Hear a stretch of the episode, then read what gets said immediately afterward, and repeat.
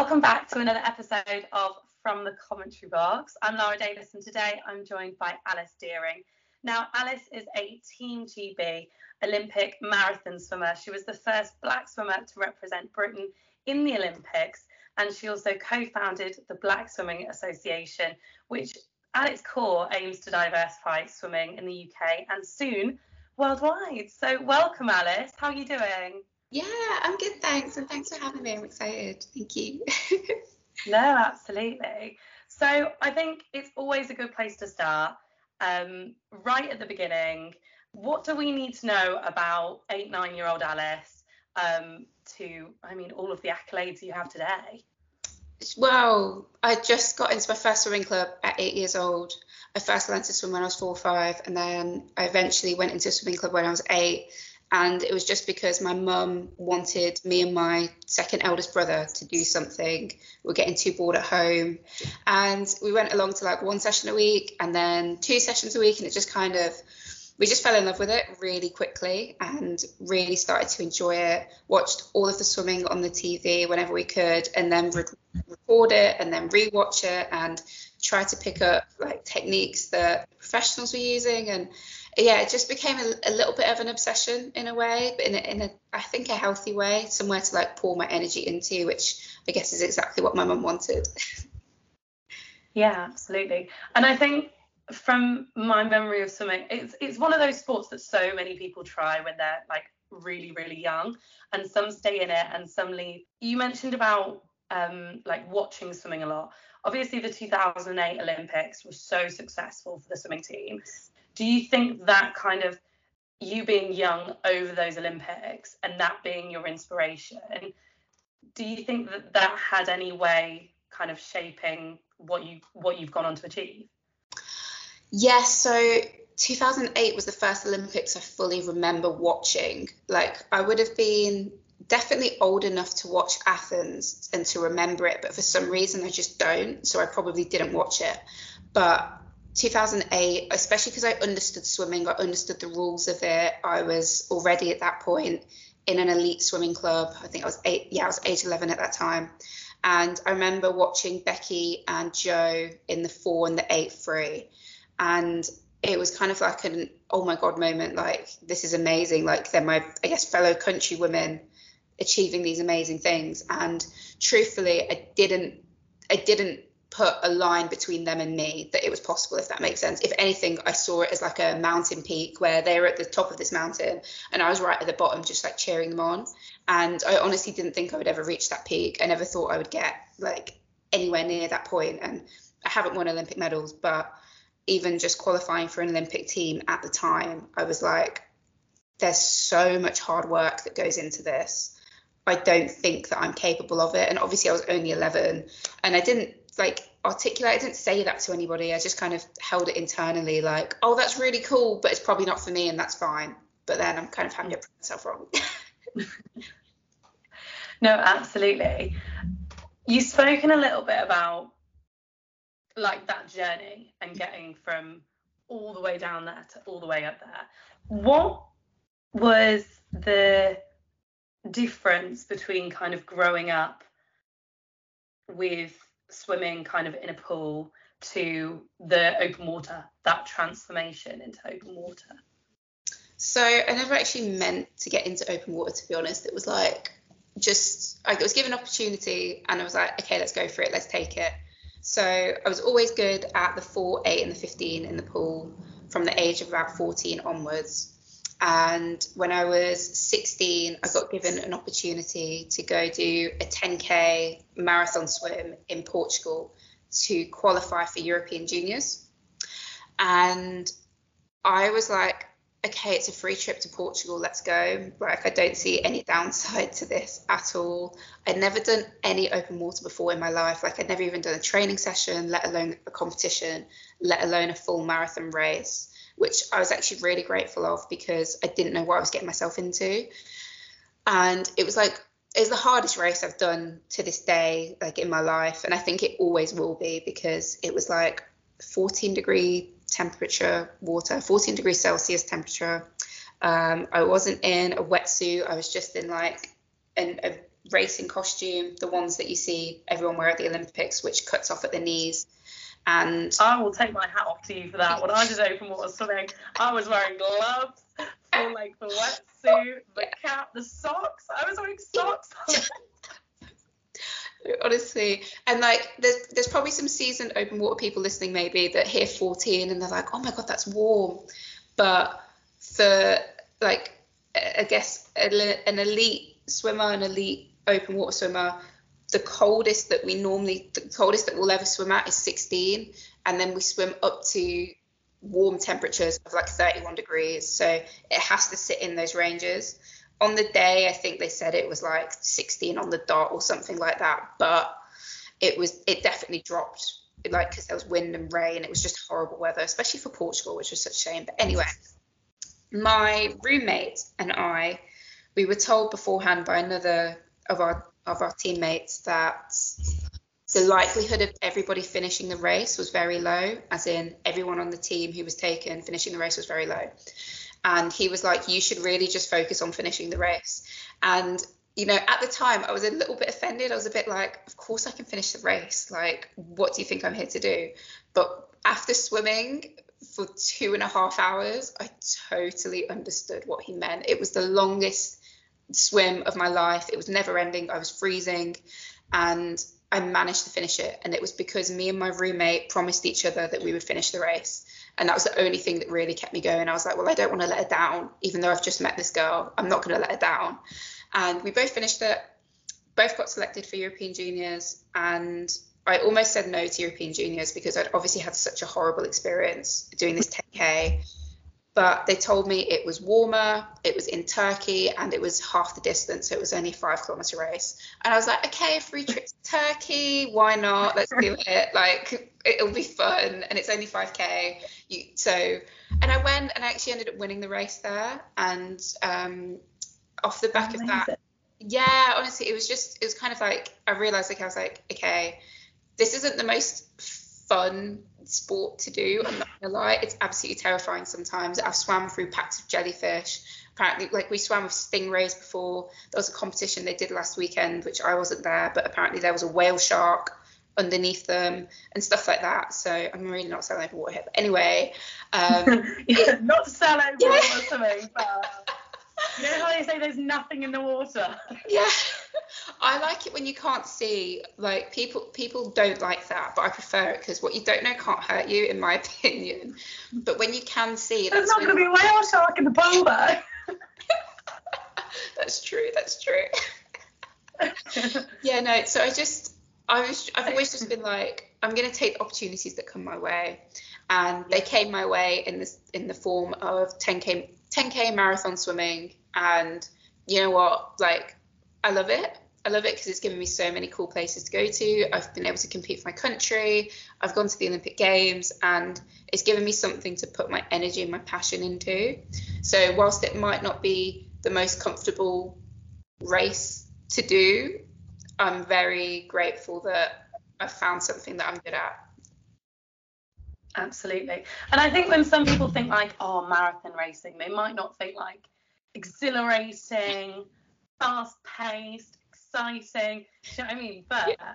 And tell me if I'm wrong, but my little bit of research, the World Championships, I think it was 2016, where in the final 50 metres, you, like, overtook someone to literally, in a 2-hour race, you beat them by 0.5 of a second. Yeah. What was going through your mind in that final stretch of the race? Yeah, so this was World Junior Open Water Championships, and I knew I was in third position. It was like 20 metres left to the finish, or maybe just a little bit more, 25 metres left to the finish. And I was in third, and I was like, okay, I'll overtake this girl to go into second. And I was in second, and I was like, why don't I try and go for first? And I was like, okay. And then I just kind of kicked up my legs and sprinted. And I don't mean to make it sound so like benign, like it wasn't an effort. It was obviously such a big effort because it'd been 2 hours of racing. I'd made some really bad decisions in that race as well, which thankfully, I guess, didn't matter in the end. But I'd been dropped from the pack at certain points, had to catch back up, and then just got a bit complacent, as I sometimes do. But I remember vividly thinking, okay, you've at least got silver. Let's just try and go for gold. If you don't get it, you don't get it. And I've got a video of me swimming past my competitor actually. And this is the thing with open water swimming. I like to say it's a slower and cheaper F1 because there's so many tactics in it. There's so much going on, and it is a really exciting sport. It just kind of needs patience from the viewer a little bit. Sometimes, yeah, there might be like 20 minutes where there's not much happening, but when you get to those last 1,000 meters, especially like these higher end competitions, it is so crazy what happens. And some of the finishes that you'll see, if you ever look into it, like I think there was one race where there was like 8 women finished like basically in a line, and they had to slow it down frame by frame to try and pick out who had come first, second and third. So like it is like so competitive, and yeah, it can be really exhilarating to watch. I read that and I was like, 2 hours and yeah, you managed to get it that close. I feel like people couldn't do that if they tried. But no, brilliant. As far as you said about the temperature of like the water, mm-hmm. at the Olympic Games, do they just kind of like turn up on the day and read the thermometer, or is it always set at a particular temperature? Because I've never thought about the temperature of the water. So the Olympics, that was warm, and we knew it was going to be warm. I'd done a lot of like hot water prep. I was having like hot baths after sessions, hot baths at home. I'd swim in a wetsuit in the swimming pool to try and get that sensation of being warm consistently.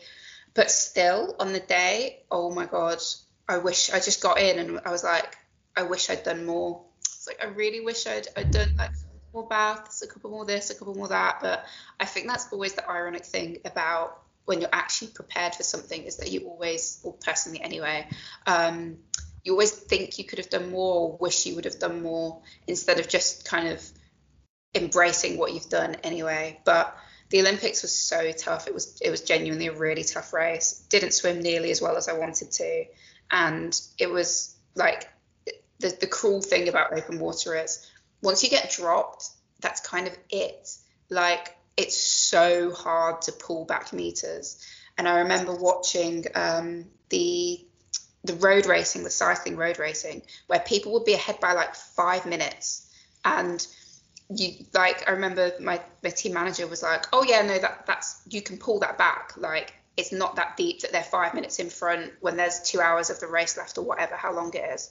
And I was just like, that's so unfair, because if I'm 5 minutes behind at 3 kilometers in a 10k race, that's it, I might as well get out. Like, so it's quite an interesting one where you like, once you're dropped, that kind of is it. I don't really think I've seen anyone pull back those kind of meters, and so that's happened.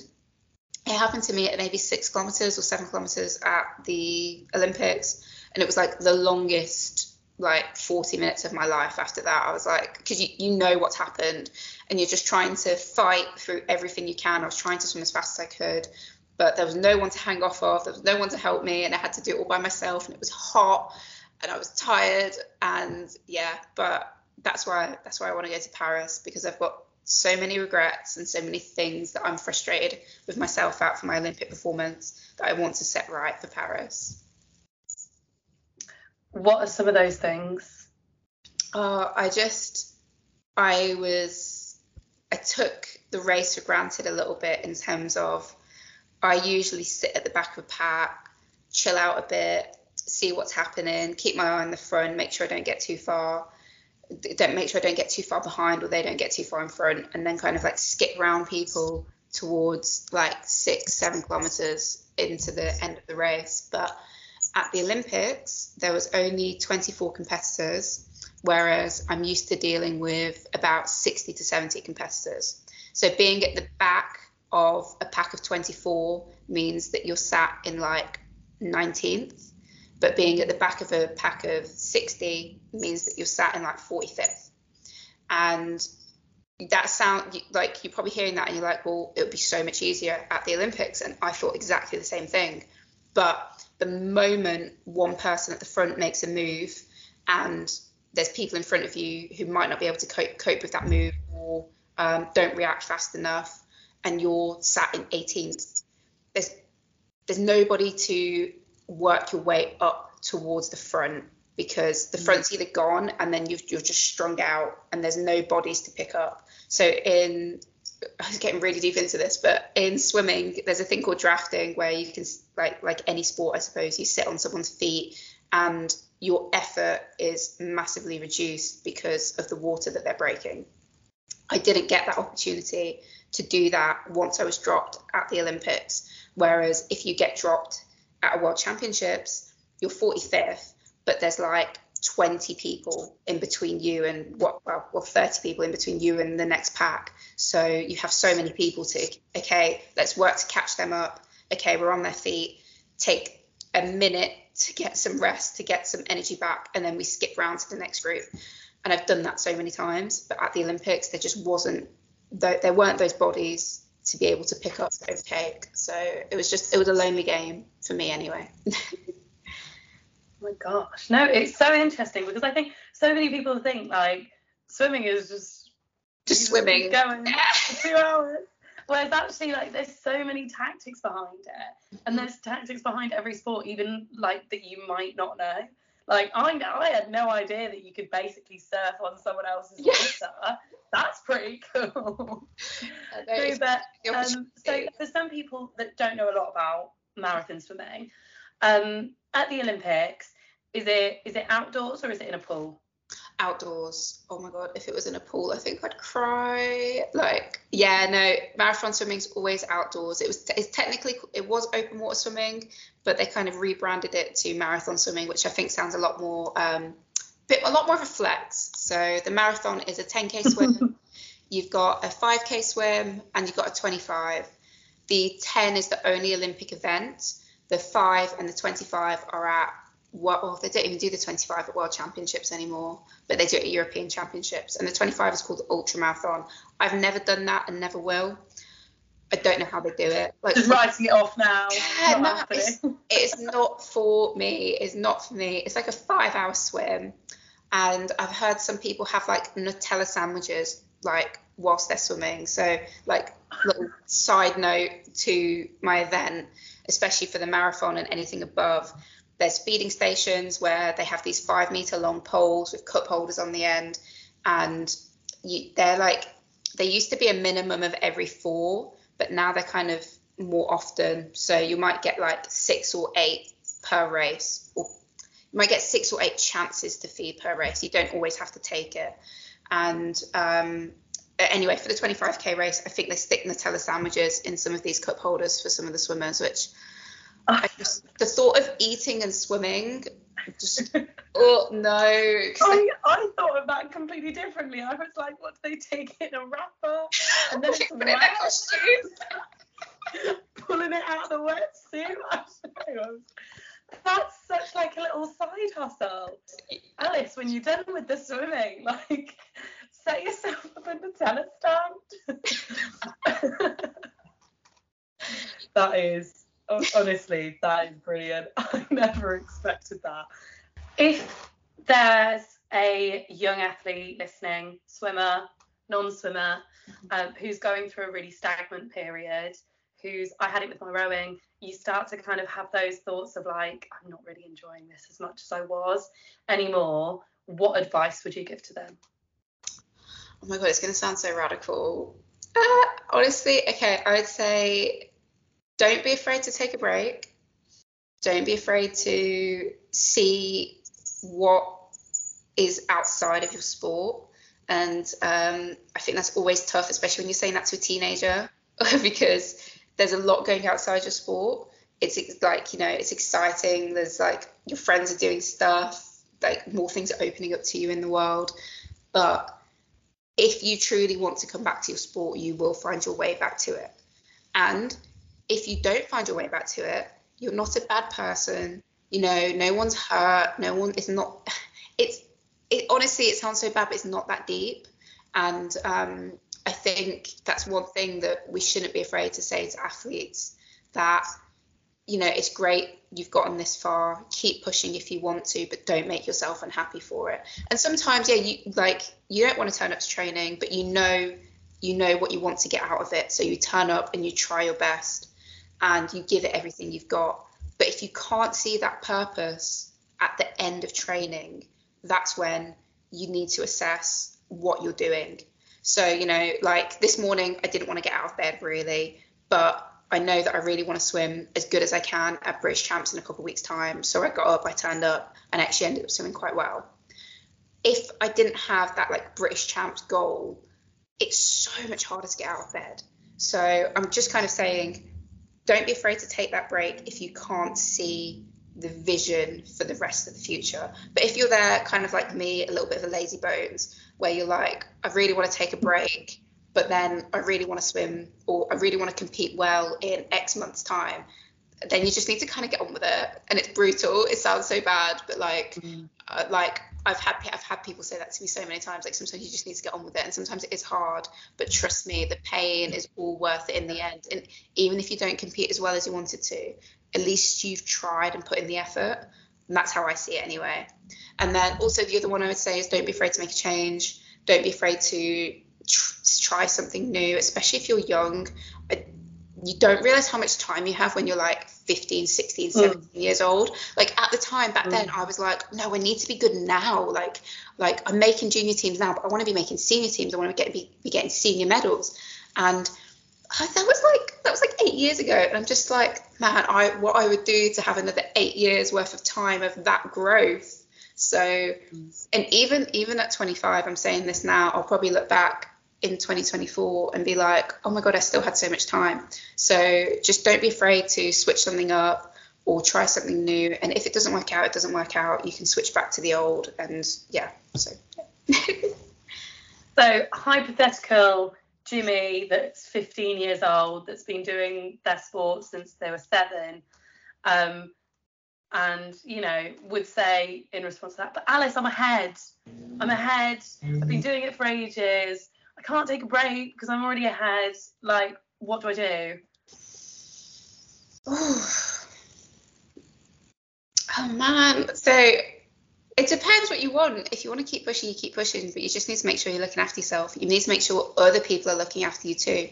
I see too many young children and teenagers and young adults getting lost in the sport because there is sometimes too much want, too much pressure, whether that's from yourself internally or external pressures. So I'd say just make sure you got the right people around you to help you make those choices, because you are never in this alone. And that's the thing that I like, you've hinted at it earlier. There are so many people putting so many hours of work and of effort to make an individual sports career happen. And without all of those people, it would be nothing. So don't be afraid to call on those people, whether that's your coach or your mum or your dad, your brothers, your sisters, your friends, whatever. You all have those people, and they want to support you and see you succeed. And if you find yourself surrounded by people who you can tell don't want you to succeed, you need to drop them as fast as possible. And it sounds like so brutal. They might be your best friend, but if they aren't that interested in helping you grow or understanding your sacrifices, and sometimes in turn having to make sacrifices themselves, whether that's not seeing you or you turning up late to a party or an event or something, just let them know in advance. Obviously it's not nice to be late, but yeah, if they're not there to support you, assess the situation. It's just what I'm bid them. I say bid them. Bid them. It's true, man. Honestly, no, it's a tough game being an athlete, and we're selfish. And this is the thing, like there's times you've got to be selfish and times that it's silly to be selfish, obviously. So just make sure you call on those people because they want to help you. Balance, that's it. Balance. Yeah, 100%. You spoke a little bit about, obviously there's such a massive team that goes behind like making a successful athlete, 100%. But who's one person that has impacted you and influenced you in your career that might not necessarily know it? oh, that might not know it. Oh my God. So first thing that always comes to my mind is my mum. I have to shout out my mum like every time. She was the one getting up at 4:30 in the morning to take the train in. Sometimes she'd wake up before me. Sometimes I'd have to wake her up, which was always the worst, because how harsh is that? Knocking on your mum's door at 4:25 in the morning to wake her up to take you training. And then when she still hadn't got up 10 minutes later, having to go back and be like, Mum, I can't leave you any longer. We've got to go because I'm going to get shouted at if we're late. So I just felt so bad. But anyway, absolutely an amazing woman. Did so much for me. But the person, oh my God, who might not know it? Oh, Because one thing that comes to mind for me, like I was doing a science experiment when I was in like year 5. I'm going to cut to the chase, not a sciencey gal. Don't have the face for it. But I was in year 5. I was really surprised. Basically, we've been set a like summer holiday project task where it was like you've got 6 different ways to get a ping pong ball out of like a vertical tube. And so I was like, really weird, but we'll go with it. And it was just things like suction and then putting sand in the sides and like the ball races up and stuff. And basically like 4 students, there were loads of different tasks, and one student that did each task was chosen to like do it in assembly. Oh, massive auditorium, 400 parents, kids, you name it. And I got chosen to like show this in front of a load of people. And basically did it, got to the like 4th or 5th one and used suction by like a vacuum pump, like putting it, and it just didn't work. Oh, and it was like in front of 400 people, and like I tried it and it didn't work, tried it again and it didn't work, tried it a 3rd time, it didn't work, and in front of 400 people I went, you're gonna have to take my word for it, ladies and gentlemen, it does work, and just moved on to the next one. Well, come off the back of that, and like my soon-to-be year 6 teacher went to me, Lara, you could be on telly one day. And that was the first kind of thing that was said to me that was then like planted seeds for me to go and like do like broadcast journalism at uni, present at the Commonwealth Games and stuff. And I haven't spoken to her in years. Like she'd have no idea, because that was probably just a throwaway comment. But for me, laid so many foundations. Do you have any like teachers like that, or like old swimming coaches? God, that's such a good story for it, honestly. That's really nice. Yeah, because that's the thing as well with like an adult talking to a child, you just don't know what you can ignite in that person, and where they realize like, oh yeah, I am actually really good at this, like I have this knack for it. Oh, that's really nice. So there's one that I've thought about recently, actually. A woman from Worcester County Swimming. I can't remember her name. She was quite an elderly woman. And this was back in like 2007. She came to visit my swimming club that I was at the time, called Hayden Hill. It's just in Sandwell. And they were giving out presentations, I think. I don't know what for. I think it was because we qualified for counties and they might have got them down to like do a little like celebration thing, because we're quite a small club. And she had watched this swim. And I remember her shaking my hand and giving me the certificate, and she was like, oh, you're a really good swimmer, aren't you? And I was like, I think so. And like, I just like, I don't know, it was something so small. And I guess I did have quite a few people say that to me as I was growing up, especially like when I was 9, 10, 11 years old, people who would just come in, whether they would see me and say something to my mum or say something to me. And like, I never really thought about it at the time, because I was just like, yeah, I'm just swimming. Like, I'm not that deep on it. I'm just going to try and get as far as I can. But then I look back and I realised there are so many people who have encouraged me in some way, whether that's been from afar or been near. Like, a lot of people noticed my potential and said something positive about it. There have been some people who noticed my potential and tried to do negative things. You know, that's like sport. But, yeah, I think it's always nice when do you know, like in a nightclub or something, like when girls like compliment each other. It's kind of like that. Mm-hmm. It's allowing that like nightclub toilet. Yeah. You want your self-esteem boost? Go to a girl's toilet in a nightclub. That's so true. But it's literally like that. It's just like encouraging where you see it and not being afraid to say it, especially if it's something positive. Like go out and speak positive things to people, because you never know what that might give them in the future. Yeah, 100%. There's so much positivity. There is also, you know, with elite sport comes competitivity, toxicity, sometimes jealousy. Can you describe one of your "I'll show you" moments? Oh God, this is so long ago. Oh my God, I was 9. We're 10. Pulling out all of those memories. Yeah. I was 10.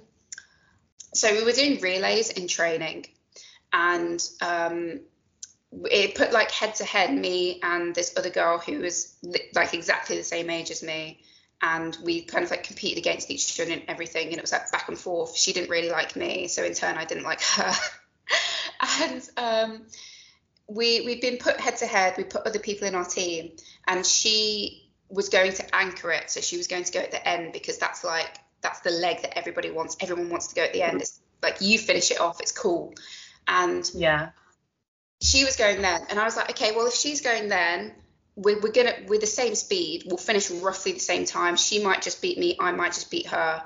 But if I go against someone who's slower than me, I'll have more chance of my team winning. So I went like second, I think, and she held back and went last. I went second, went against a girl who was probably quite a bit younger than me, quite a bit slower than me, ended up getting like a 25-meter lead on her or something silly like that. And then it was at the point where no matter how fast my teammate, my rival was, she wouldn't be able to catch it up. So the rest of my team finished, and we won by like 10 meters. And I remember my coach looking at me, because I had like devised this plan in my head as like a 9-year-old or something. And she remember her looking at me and just being like quite impressed. And I was a real like, yeah, I know what I'm doing here. Like, you don't always have to have the glory leg. Sometimes you gotta put the work in the middle, because it's all gonna happen either way. So I haven't thought about that in ages. But I remember my mum was really proud of me, because like, it wasn't just like, oh, she's a fast swimmer, oh, she's actually switched on as well, like she knows what's going on, which I guess is why I'm in marathon swimming, because you have to be switched on. No, 100%. I remember I had an experience like that in rowing. It was like, so I did hockey like literally the whole of my childhood, and then when I was like 13, 14, I joined rowing, and then for a little while I was doing them together, and then I hopped over to rowing like to do that full time. And I just started rowing. I was quite short, but because I'm like my hockey, I was a strong rower. And I'd been put in the B team, and the A team like kept on going to all of these events. Yeah. And this was the first event that the B team had ever done. And so we were like, it was like a tree diagram where we had to race these competitors that our A team at all of the other events had never lost to. So they just assumed that they got a buy into the final. So they just kind of thought, oh, we'll meet Ross in the final. We went out in like the B squad, and on the day, one of our people went sick. So where the event was held, like gave us an athlete who like gave us a load of like tips that we hadn't covered in racing starts yet. Anyway, cut a long story short, we beat the people that they'd never beaten before, and got a buy into the final, and then it was A team versus B team. I love that. And it was so close the entire way, and then we took, as the B team, like we beat them just at the last minute. And it was one of those days where it was just like, there was so much tension in the squad. Yeah. It's so awful, because you're like, I love you guys, but like, I hate you for this one day. Yeah. And honestly, we turned up to training on the Monday, and the A team and B team, it was like ripped up. Then there was loads of like seat racing to see and it was just, and the B team were all the short ones, and we were like, we might be short, but we're strong. And so, but you do have that like seat racing, like even though you're like, what, 12, 13 at the time, it's competitive. Yeah. And you've got to like learn to love and hate, like, but in proportion, obviously, and balance, and don't hate people, but you know what I mean. It's that it's sport, it's not that deep, like, yeah. Not that deep, but I want to win, but yeah. It's not that deep. Yeah, it's not that deep to like hate people, but like that drive, that competitive drive is so important, because that would have made you all perform better. Like that, like I imagine that A team were probably trying the hardest they ever would have. Like I know I would not would have if I was in one of those. And same for you. Like it would have given you a better performance, surely. Let's touch a little bit on like the Black Swimming Association, of course. For people that don't know, what is it? The Black Swimming Association, the BSA, is an organisation which has been founded to promote the inclusion and diversity of swimming, of aquatics, to make sure basic water safety is getting out to everybody out there, especially Black and Asian communities who we feel and know have been left behind, like in the past, by the aquatic sector for whatever reason, and just want to make sure that everybody has fair and equal access to learning to swim, because it is a life skill. Like everyone should have opportunity to learn how to swim and actually learn how to swim, not just like be allowed to get away with not swimming, being quite blunt. But anyway, those are issues that we're tackling. But I got tired of seeing these stereotypes, these comments online that Black people can't swim, that we don't float, that we're better off at other sports. And then even more tragically, seeing Black families drowning and just not feeling like there was any power that we were able to do anything about it. So four co-founders, myself included, we got together and just were like, why don't we do something about it? And I'm really grateful that we set out on it, because it's grown a lot, but it's going well. You mentioned a little bit earlier like hair and braids and how that has an impact. What are three things that make or more, if you can think of more, but like three core things that really make swimming less accessible to like Black and minority ethnic communities? Oh gosh, so finances, this affects everybody. But I think it's one of those things where money gets tight. Money's really tight at the moment. And for certain people, swimming will be the last thing on their mind. They like, you can't budget for the cinema, let alone trying to take your kids to go to a swimming lesson. So it's one of those things where it's very easy to just be like, don't need to worry about it. You know, I never learned how to swim, as in like, say I'm a parent, I've never learned how to swim. I'm doing fine. I've never got into trouble. There's no point taking my kids to learn how to swim. And their kids might take the same mindset to it, and it just kind of passes on down like that. But a high percentage of people who drown never intend to get in the water in the first place. So this is people who are falling in or for whatever reason don't mean to get in and then drown. So I've gone off on a complete tangent there. But first one, finances. Yeah. Second one, I think... generationally, culturally, there might be aquaphobia, which is being passed down. Looking across to America, the slave trade industry, they were told as slaves, stay away from the water, it's dangerous, things like that, to stop them from trying to escape. And then again, that will be passed on in some way or form to their children. Stay away from the water, it's not good for you. Passed on again and again and again, and we end up in a place where we're at now, where in England 85% of Black children and 95% of Black adults don't swim regularly. We don't know how many who can't swim, so that there's like obviously issues that we're dealing with there, but I think it's generationally is definitely one of our main issues.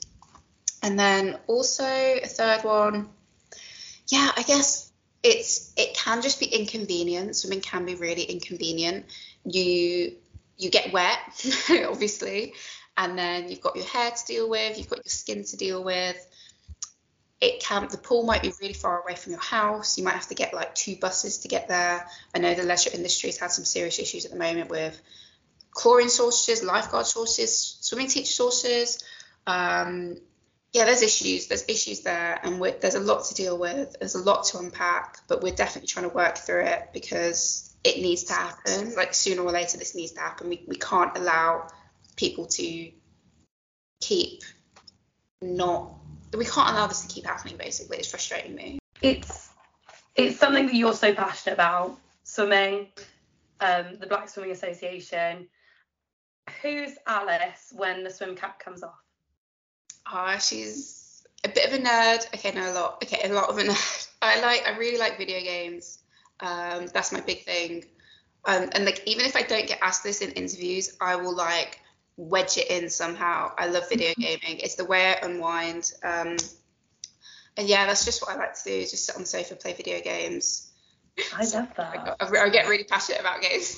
No, but it's so like we were saying earlier about swimming being your identity, and you've got to have so many kind of strings to your bow, because you know it's things that shape you. And I think another thing as well, traveling. You like traveling. Yeah. I've seen like a lot on social media. I'm like, she's been places. She's going places. She's been places. If there was one place where you could do like a 3-week tour, one country in the world that you could do a 3-week tour on, based only on food, where would it be? Japan. I was like Italy, and then I was like, Italy's amazing, but I just think there's other places in the world that have like some real depth to their food. And I'm not saying Italy doesn't, you know, it is a height of cuisine, but I think I just don't feel like I've really touched the surface with Japanese food. And like, I love a katsu curry, and it's so basic, but like ramen as well. I'd love to try like properly try ramen. Yeah, I think Japan, because there's so many layers to it. Sporting inspiration. Serena Williams. And like I feel like I don't wish it was someone else. That sounds really mean. She's a legend. She's the GOAT. But she's so like, yeah, Serena Williams. And sometimes I'm like, do I know anybody more like a bit like, ooh, who's that? But like, it's Serena Williams for a reason. Like, she is. Yeah. The woman in sport, like she's the blueprint for sportswomen, and especially to have a baby and then come back and be at the top of the game, like absolute legend. So yeah, I like, and that sounds really mean when I say I wish it was someone else. I don't really wish it was someone else, because I would find someone else, but like I think she's everyone's inspiration, and I think that's just so cool. I know what you're trying to say though. It's almost like you want someone that's like we were talking about that mountain, like from being 8 to like the Olympics. It's almost like she's so up there that you're God, that looks unreachable, doesn't it? Yeah. Like, it doesn't mean that you can't try, you can't go for it. Yeah. But I know what you mean. It's like someone going like, I want to be a singer, love Beyonce, want to be her one day. Yes. It's like that kind of look. The gap. Yeah. 100%. Anyway, there's something that I like to ask everyone on this podcast as kind of like the final one leading on. Obviously, you know now what it's all about, getting to know you as an athlete, the person behind the medals, and everything in between. Who would you like to see on the podcast, and what sport do you think is doesn't get the rep that it deserves and that you'd like to see featured on the podcast? I want to shout out Ruth Mwandaba. She is a shooter in the GB squad, and she's a black woman.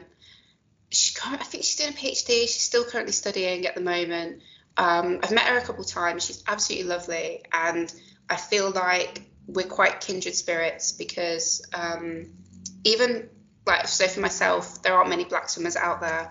For her, I don't think there are many, if any, black shooters. So I think we kind of have the same understanding of what it means to move for a sport where you stand out a little bit more, especially something like shooting. But I imagine that's something that she would talk about if she came on. But she's a lovely, lovely woman, and I'd love to see her get the coverage that she deserves. Yeah. Oh, I love that. Thank you so much for coming on the commentary bar. Thanks for having me. Absolutely loved having you. I know I've loved our chat. I just want to carry on. I was going to say, yeah, I've had a lot of fun. Thank you. It's been good. Well, let's see who's next to step into the commentary box. Bye-bye.